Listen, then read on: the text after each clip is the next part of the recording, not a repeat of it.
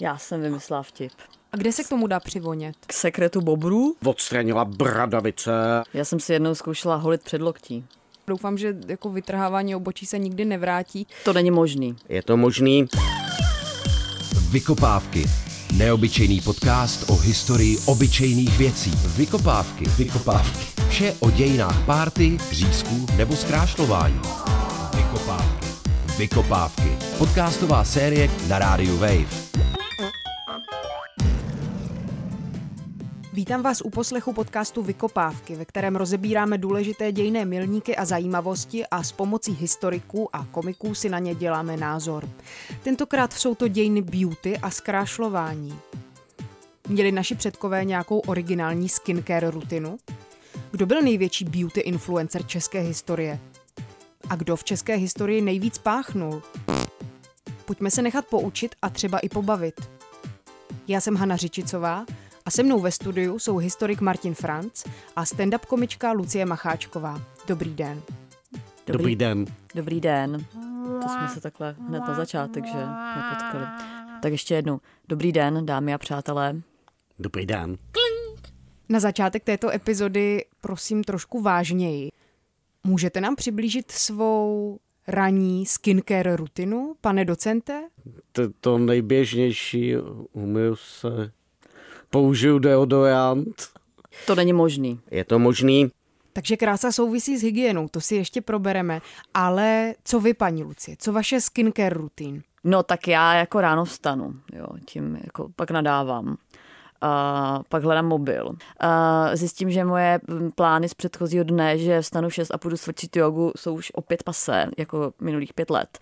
A pak si umyju ksicht a jdu domů, jako každá slušná holka. No, to je zajímavá informace. No já si tak jako kladu, kdo by byl beauty influencerka jako středověku. Já jsem slyšela, pane docente, že prý Eliška Přemyslovna byla velice hot. True or not? No. Vy jste ji zažil? Já jsem ji nezažil, ale tady se to spíš myslí asi... U toho středověku to spíš, že by člověk něco četl, že by to přímo zažil. Tak vy nejste zase tak starý, ne? Málo kdo je, tak dokonce bych řekl, že nikdo aby zažil Elišku Přemyslovnu. Pojďme si říct, kdo byl tím největším beauty influencerem středověku. Takovým zajímavým příkladem je král Václav IV. A byl něčím, co dneska bychom připodobnili ke zlaté mládeži. Bylo o něm známo, že prostě nejradši se zdržuje ve společnosti svých družiníků. Tehdy se používal výraz milci, ale... Pozor, tím se nemyslelo, že by s nimi měl nějaký sexuální vztah. To pouze znamenalo, že to byli jeho oblíbenci. No, i kdyby měl, že jo? No shame, láska je láska. Velmi pravděpodobně neměl. Dobře, co si oblékal ten Václav? Já mám ještě jednu vtipnou poznámku, můžu ji říct. No, prostě. Od toho tady jste přece jenom, jste stand-up komička. Tak pozor, přijde vtip, jo. On byl hipster, protože byl metrosexuál before there was metro. Dobře, co si oblékal, pane docente? Právě o něm víme, že si potrpěl na ty nejnovější výkřiky módy, které tehdy znamenaly různé velmi výstřední jak tvary nebo střihy toho oblékání, tak, a to bylo hodně důležité, znamenaly i výstřední barevnost. Protože tehdy v tom pozdním středověku barva prostě symbolizovala ten urozený stav. Pouze urození lidé mohli mít ty luxusní látky, které byly obarvené, jako opravdu výrazný barvy, jako žlutá, modrá, červená. Takže takový Daniel Nekonečný by byl největší king středověku. To tak zhruba by bylo typické pro Václava IV. Takže Venca IV byl taková chodící kraslice. Já jsem se spíš chtěla zeptat, jestli nechodil třeba se svými milci na many a pedy do různých salonů nebo něco takového. To taky, ale chodil do lázní. Do lázní? Já myslela, že tam jezdí starý lidi. Třeba do Luhačovic. Ne. Chodil do lázní, což bylo místo, kde jednak probíhala očista, jednak tam probíhala úprava vlasů a vousů a taky tam probíhala právě ta manikúra, pedikúra, kuří oka a podobně. To jsem se chtěla zeptat, jestli jakože chodil do lázní, anebo teďka posluchači nebudu vědět, co dělám tady tyhle ty uvozovky, prstíky, anebo do lázní, jestli víte, jak to myslím, pane docente. No, protože ty lázně poměrně často měly ženský personál, se občas říkalo tedy, a někdy to zřejmě byla taky pravda, že tam nabízeli i služby, řekněme, sexuální. To není možný. Je to možný. Ono se to netýkalo jenom té nejvyšší skupiny společenské, ale týkalo se to taky třeba těch měšťanů, třeba cechy měli ve svých pravidlech, že musí jednou měsíčně tovarišům poskytnout lázeň, tedy ten vstup do těch lázní, a zároveň dostávali přitom i jakože po těch lázních si jeli taky společně pivo. Prostě jim platili multisportku. Byl to takový team building, jo? Respektive posilovala se tím ta jejich identita, těch tovarišů, jako příslušníků prostě toho konkrétního cechu. S kým se sprchuju, tam patřím. Přesunula bych se k nějakým jako zkrášlovacím trendům, protože jako dneska jich máme docela hodně a třeba doufám, že jako vytrhávání obočí se nikdy nevrátí, ale to je pouze takový můj jako osobní, to je pouze takové moje osobní přání. Jaké byly ale beauty trendy z té minulosti, které třeba nepřežily až do dneška, do toho roku 2023? Určitě je třeba si uvědomit, že takovou posedlostí té doby byla prostě záliba v bílé barvě. Bílá barva byla vnímána jako symbol luxusu. Takže se ženy bez ohledu teďka na sociální status snažily prostě být co nejbělejší. Jako je zvláštní, jak je to jako úplně jako jinak dneska, že se tady mažeme opalováky, že jo? A samoopolováky. A když prostě člověk jede na dovču, že jo, do toho bibione, tak se snaží prostě nachytat nějaký ten bronzík, aby prostě potom přišel a všichni říkají, ty jsi byla na dovolené, ty jsi opálená. Přesně tak to vždycky říkali mým rodičům, kteří pracovali na zahradě. My když jsme stavěli barák, tak jsme se nejvíc opálili a pak jsme říkali, že jsme jeli na Maltu. Bělilo se tedy ještě něco jiného než pleť? No ano, bělily se i vlasy, respektive paruky, které se staly, že v 17. století a v 18. století velkou módou. A na to se používal pudr. Pudru se obecně používalo velké množství. Původně se ten pudr dělal z pšenice. Z pšeničného škrobu. No, ale později, když připutovaly brambory, tak ještě dřív, než se staly jaksi obecnou součástí jídelníčku. Tak se dávaly prasatům. To taky. Ale využívali se taky právě na ten pudr. Protože ten bramborový škrob byl velice jemný a hodně, hodně bílý. Co třeba jiné pleťové masky? Ty se taky dělaly třeba z bramborových slupek nebo z něčeho úplně jiného? Používala se syrovátka. To byl takový jako zkrášlovací prostředek, dostupný i na venkově, i prostým ženám a používalo se to obecně. Ta jemnost pleti byla hodně zdůrazňovaná. Spousta těch mastiček právě byla na tu čistotu pleti, aby i odstranila bradavice a já nevím, pihy. A když se to nedalo odstranit, tak se na to používali jako nějaký takový znamínka, jako kej by to zakryli. Jako nálepka. Jo, dá se to tak. No, taky tetovačka. Říkalo se tomu mušky. Taky samozřejmě se to používalo, když někdo měl to štěstí a přežil neštovice, tak byl z toho zohyzděn, že jo, na celý zbytek života, takže i ty dělíčky vlastně po těch neštovicích se přikývaly těmito muškami. To není možný. Je to možný. Ve středověku teda velkou módou bylo vysoké čelo. No to my máme tady všichni tři vlastně. Ha, to já jsem v kurzu, to já jsem dobrá. A proč, pane docente? Ta módní silueta obecně v tom středověku byla spíš jako protažená, takže ono to opticky protahovalo ten obličej a to tělo, že to vypadalo prostě. Vidím, že tady všichni nemáme forehead, ale fivehead. To je škoda, že to jako se nedožilo tady tato věc. Teďka nám nutí ofiny, což vám teda vnutili, paní moderátorko. Mě to vnutili, přesně tak. Já jsem se do toho nechala navést.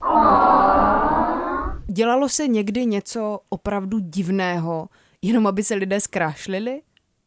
Že ho známe.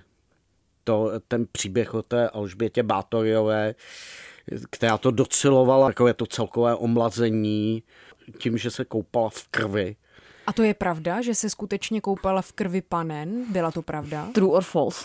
To asi pravda úplně nebyla, protože tam spíš šlo o spor o majetek, který byl jako záminka pro tu likvidaci té Alžběty Báthoryové.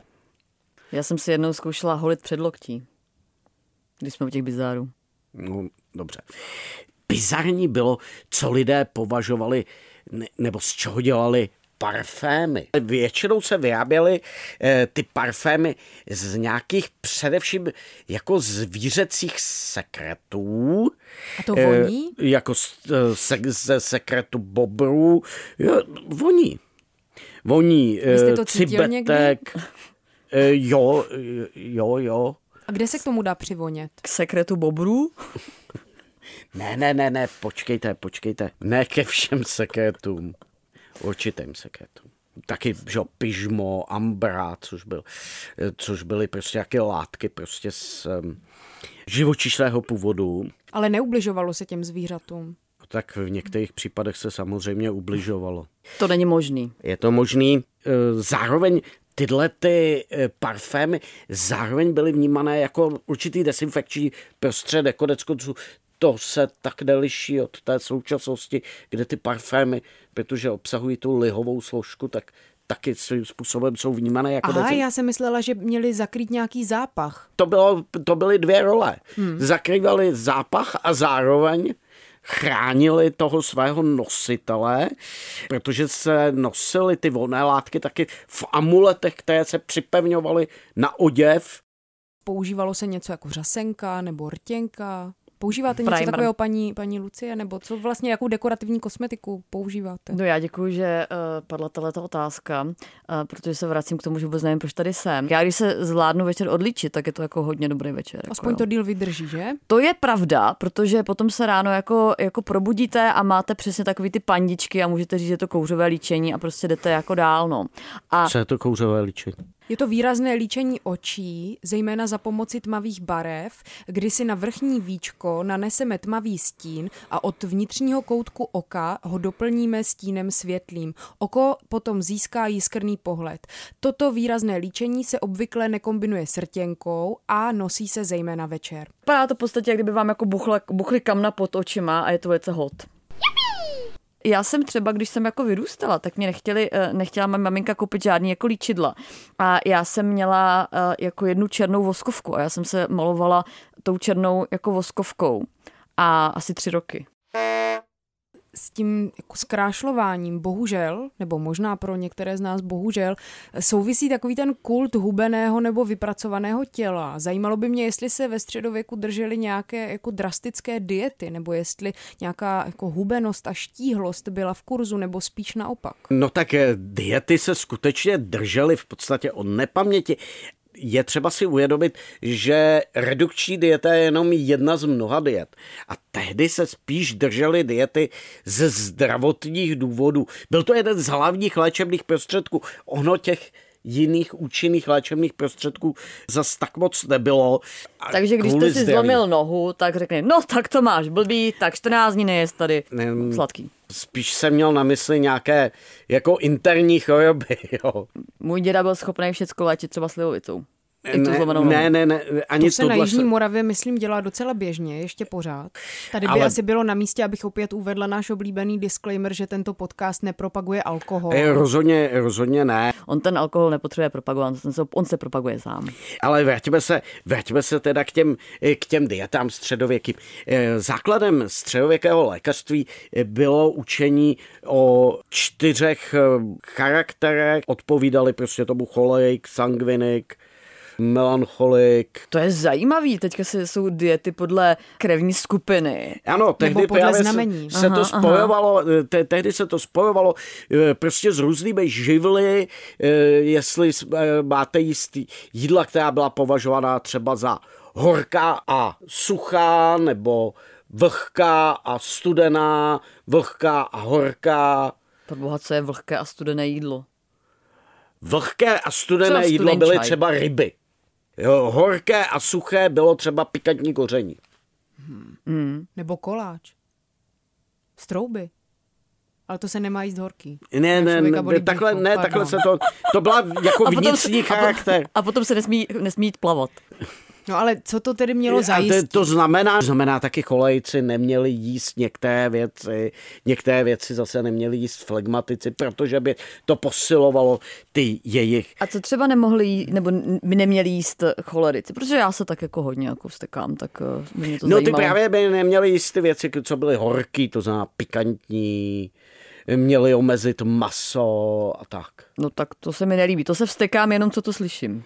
No a drželi se diety opravdu jako za tím účelem, aby člověk zhubl? Obvykle to nebylo vnímané samo o sobě jako nějaký zásadní problém, pokud to nespůsobovalo jiné problémy. My víme, že třeba kdo s tím měl velký problém s obezitou, byl Jiří Poděbrad. A jeho to už jako pak hodně omezovalo v tom... mobilitě? No ano, dá se říct v mobilitě, protože on nebyl schopen vylézt na koně. On to má i v tom méně, že jo? Poděbrat, měl hodně brat. A já jsem vždycky myslela, že dna je taková jako nemoc, co neexistuje. Něco jako Olgoj Chorchoj. Ale Olgoj Chorchoj ale není nemoc, paní Lucie. Ale tak je, to se myslela, jako víte co, jak se říká, jak se v těch románech, že někdo měl dnu a kurdě a já. OK, nevím, co to je, takže to asi neexistuje. No, to já říct teda nemůžu, protože dnu jsem měl. A měl jste i kurdě, pane docente? Ne. Potkal jste Olgoje Chorchoje?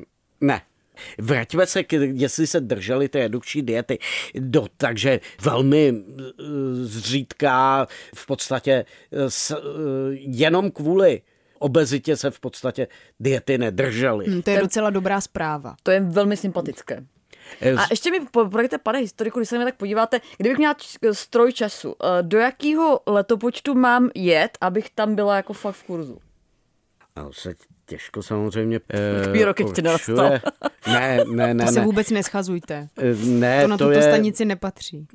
My známe něco právě, jakože známe ty tvary rubensovské a podobně, což vy tak úplně nesplňujete. Jako dělám na tom. Jako. Bylo brané jako výhoda, jak ve středověku, tak v raném novověku, když ta žena vypadala zdravě, což vy vypadáte. Takže myslím, že s tímhle byste rozhodně uspěla, jak prostě v době třeba Václava IV., tak byste s tím uspěla třeba později, někdy v tom 17. století. To je ten nejvíc sofistikovaný kompliment, který jsem kdy dostala. Je tomu právě 100 let, kdy 18. května 1923 začal rozhlas své pravidelné vysílání. Podívejme se tedy do těch 20. let. Kdo byl teda ta beauty influencerka? Byla to Charlotte Masaryková? Takovou velkou beauty influencerkou, která ale se prosazuje spíš až kolem poloviny 20. let, byla Milena Jesenská. Novinářka známá samozřejmě i svým vztahem s Franzem Kafkou, která v těch novinách vedla jako různé ženské rubriky a taky byla autorkou ve své době velmi vlivné knihy Cesta k jednoduchosti, kde prostě propagovala ten moderní životní styl. Minimalismus. Já jsem vymyslela vtip. No skvěle. Musím vám ho říct. Co napíše Milena Jesenská Kafkovi, když ji neodepisuje? Děláš mrtvýho brouka? Vykopávky. Vykopávky. Tímhle vtipem bych se s vámi rozloučila. Moc vám za ně děkuji. Nemáte zač. Vykopávky. Neobyčejný podcast o historii obyčejných věcí. Vykopávky. Vykopávky. Vše o dějinách párty, řízků nebo zkrášlování. Vykopávky. Vykopávky. Podcastová série na rádiu Wave. Poslouchej na webu wave.cz/vykopávky, v aplikaci Můj rozhlas a v dalších podcastových aplikacích.